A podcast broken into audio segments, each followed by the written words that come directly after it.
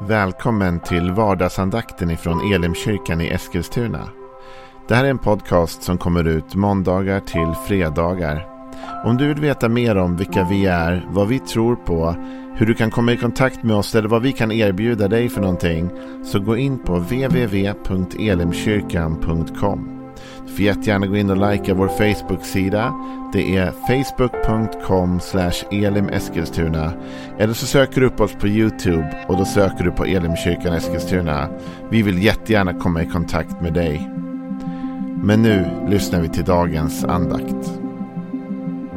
Välkommen till vardagsandakten. Den här veckan så håller vi på att titta på psalm 42. En saltarsalm som är en vishetssalm säger den själv.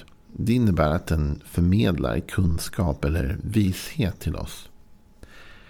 I Bibel 2015, Folkbibeln 2015, så har den fått rubriken Själens längtan efter Gud. Den rubriken är ju satt av någon bibelöversättare. Då. Jag skulle hellre haft en lite annan rubrik, kanske själens oroliga eller ängsliga längtan efter Gud. För det är precis vad den här salmen handlar om. En orolig ängslan, en törstande längtan efter Gud. Jag tänker att vi ska läsa de tre första verserna och så ska vi fokusera in lite mer på den tredje versen av dem. För körledaren en vishetssalm av Koras söner. Som hjorten längtar till vattenbäckar så längtar min själ efter dig, o Gud. Min själ törstar efter Gud efter den levande guden. När får jag komma och träda fram inför Guds ansikte? Det här är en fantastisk text. Och när vi har kommit fram till vers 3 så talar den först om att törsta efter den levande guden. Och vi talade om det en del igår. Just detta att söka en levande gud. Inte en stum av Gud, inte en sten som inte kan göra något. Utan en riktig Gud, en riktig människa, en riktig person liksom, som kan kan agera med oss. Som vi kan be till och som kan svara. En levande Gud. Och sen kommer det här tillägget. När får jag komma och träda fram inför Guds ansikte? Det är en längtan uttryckt där. När får jag komma? Jag längtar efter att få komma och träda fram inför Gud, inför Guds ansikte. Det här är ju en saltarsalm. Saltaren finns ju i Gamla Testamentet i Bibeln. Och det ska man nog komma ihåg ibland. Vi läser gärna från Saltaren och Ordspråksboken och de andra böckerna i Gamla Testamentet. Och vi tror att det är viktigt för vår förståelse av vem Gud är att vi förstår de här texterna. Men man får inte heller glömma att i Gamla Testamentet är ett gammalt förbund. Och att det nya testamentet där det står mycket om Jesus och lärjungarna. Det är det nya förbundet som vi faktiskt är en del av. Och där i finns en utmaning för oss att våga liksom se att det finns skillnader. En av skillnaderna kommer här. På den här tiden så finns den här längtan därför att för att komma inför Guds ansikte var man ju tvungen att vara på en speciell plats. Alltså Gud uppenbarade sig i sitt tempel. Han uppenbarade sig i det där uppenbarelsetältet som Josua och Mose var i. Han var uppenbarad i arken som flyttades runt, Guds ark. Så Gud var inte överallt. Det var inte så att man kunde träda fram inför Gud när man var ute med fåren. Utan egentligen var man tvungen att söka sig till den plats där han var. Det kunde vara templet, det kunde vara där arken var, det kunde vara uppenbarelsetältet och så vidare. Och likadant på Jesu tid när han först började vandra runt på jorden. För att få del av hans gudomliga kraft. Som var tvungen att vara där han var. Va? Fysiskt förflytta dig. Men någonting händer i det nya förbundet. Flera saker händer. Och det öppnar upp vägen för dig och mig att faktiskt inte hamna exakt här. Exakt i den här situationen som uttrycks här. När får jag komma och träda fram inför Gud? Är en längtan efter en plats än en längtan efter templet, längtan efter uppenbarelsetältet, längtan efter att komma inför arken. Du och jag, vi behöver inte ha det problemet. Vi kan närma oss Gud hela tiden där vi är. Vi har en del andra problem som, som närgränsar till detta. Men ändå inte riktigt.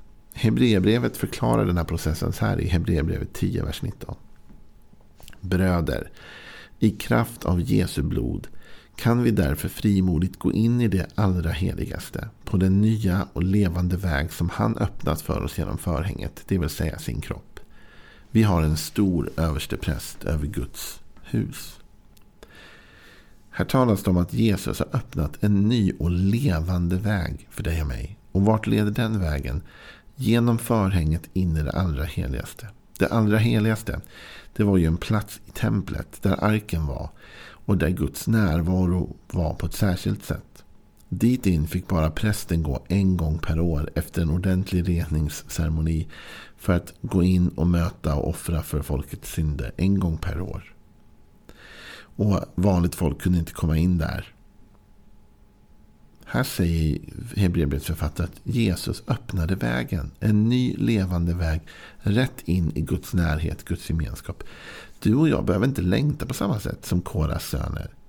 Koras söner de längtade därför att de var tvungna att ta sig till den plats där Gud var. Du och jag behöver inte göra det. Vi kan vakna var som helst i Sverige idag. Eller var som helst i världen idag. Och ändå ha en ny levande öppen väg till Fadern. Och den vägen är Jesus själv. Genom Jesus har du och jag tillgång till Guds närvaro och Guds ansikte där vi är just nu. Jesus han talar också om att, att det skulle bli nya tider. Efter det att han hade levt på jorden och farit upp till himlen igen så skulle din och min värld och framtid förändras radikalt. Så här står det i Johannes 14, vers 15. Om ni älskar mig håller ni fast vid mina bud. Och jag ska be Fadern och han ska ge er en annan hjälpare.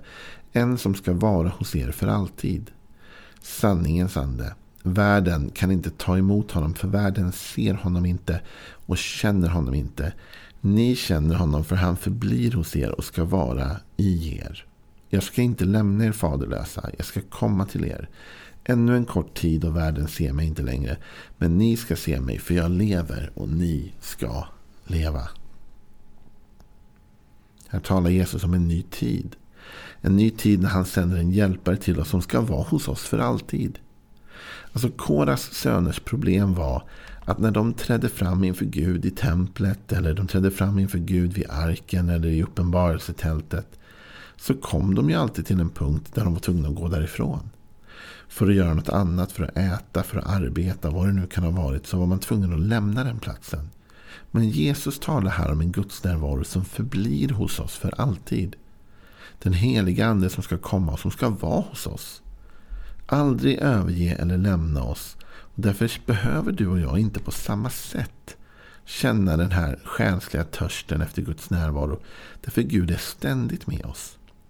Till och med så går Jesus så långt att han säger att den här heliga anden inte bara ska vara hos oss för alltid. Utan han ska förbli hos er och ska vara i oss. Jesus talar om att vi i oss har Gud själv. Och Guds närvaro finns där du och jag är. Så Jesus öppnar en ny väg genom sitt blod, genom att han offrar sig själv så öppnar han en ny väg till Gud. Och den vägen är så mycket närmre för den helige Ande är hos oss, till och med i oss. Att Guds närhet och närvaro alltid finns med oss. I, frågan är inte om Gud är nära oss, för det är han. Och frågan är inte om vägen till honom är öppen och klar, för det är den. Det har vi redan läst nu. Men vad blir då frågan? Frågan till dig och mig blir, uppmärksammar vi det? Ser vi det? Är vi tillräckligt närvarande för att uppleva hans närvaro? Alltså Gud är med oss. I eh, ett annat bibelord från Johannes 14 står det så här, Johannes 14, 21. Den som har mina bud och håller fast vid dem är den som älskar mig. Och den som älskar mig ska bli älskad av min far och jag ska älska honom och uppenbara mig för honom. Så här talar Jesus om att uppenbara sig själv uppenbara sig. Vet du, Gud är nära dig idag. Du och jag, vi behöver inte gå och längta. Vi behöver inte gå och fundera på, oj, när ska jag få komma och träda fram inför Gud? Hur ska jag ta mig till hans tempel? Hur ska jag ta mig till platsen där han är? Utan Gud är där du är. Frågan är, ser du honom? Är du tillräckligt uppmärksam för att märka att du är i Guds närvaro just nu?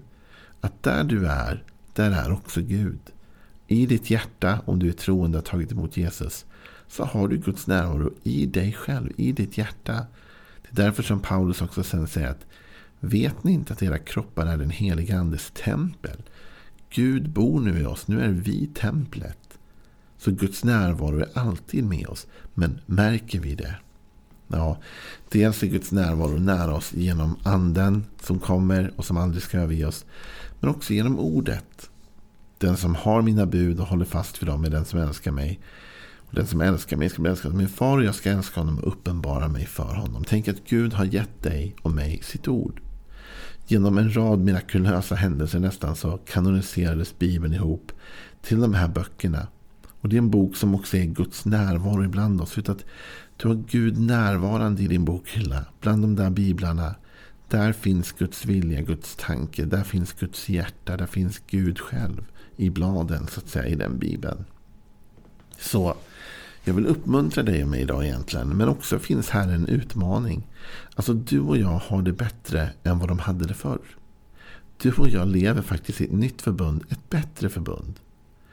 Det står så i Hebreerbrevet vid en tidpunkt att om det gamla förbundet hade varit utan brist, alltså om det inte hade varit något fel på det gamla, så hade vi inte ens behövt söka efter ett nytt. Men nu fanns det behov av ett nytt förbund. För i det gamla förbundet så var det ändå en inbyggd distans till Gud. Gud kunde bara upplevas och mötas på olika platser. Han var inte tillgänglig överallt eller hela tiden.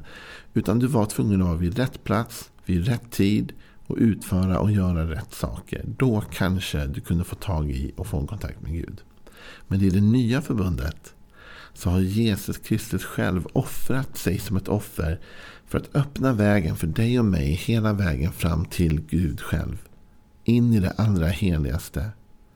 Och han har också bett Fader att sända sin egen ande till oss. Att inte bara vara ständigt närvarande i vårt liv. Utan bo i oss. Bo i oss och våra kroppar har blivit templet nu. Och i det templet kan vi också möta Gud. Så du och jag, vi har Gud nära oss idag. Men ser vi det? Jag vill uppmuntra dig att verkligen bara ta vara på den gåvan idag. Att Gud är nära dig. Den helige Ande är med dig, är till och med i dig. Det är något fantastiskt. Be Gud att uppenbara sig för dig idag. Läs Bibeln också. För som vi läste nyss så är Gud uppenbarad i Bibeln. Ha en välsignad dag. Det här är några tankar för dig att ta med dig. Att den längtan som nästan förtärde Koraks söner i psalm 42 när de säger När får jag komma och träda fram inför Guds ansikte? Det fanns hinder, både geografiska och praktiska och på många sätt för de som hindrade dem. Du och jag har inga sådana hinder. Svaret på frågan när får jag komma och träda fram inför Guds ansikte är nu. Precis just nu kan du träda in fram inför Gud. För Gud är närvarande genom den helige Ande. För Jesus har betalt priset för att du och jag ska kunna komma och vara i en nära och levande relation med honom. Så ta emot den gåvan idag. Lev nära, sök dig nära och vandra med Herren. Ha en välsignad dag. Imorgon är vardagsandakten tillbaka igen.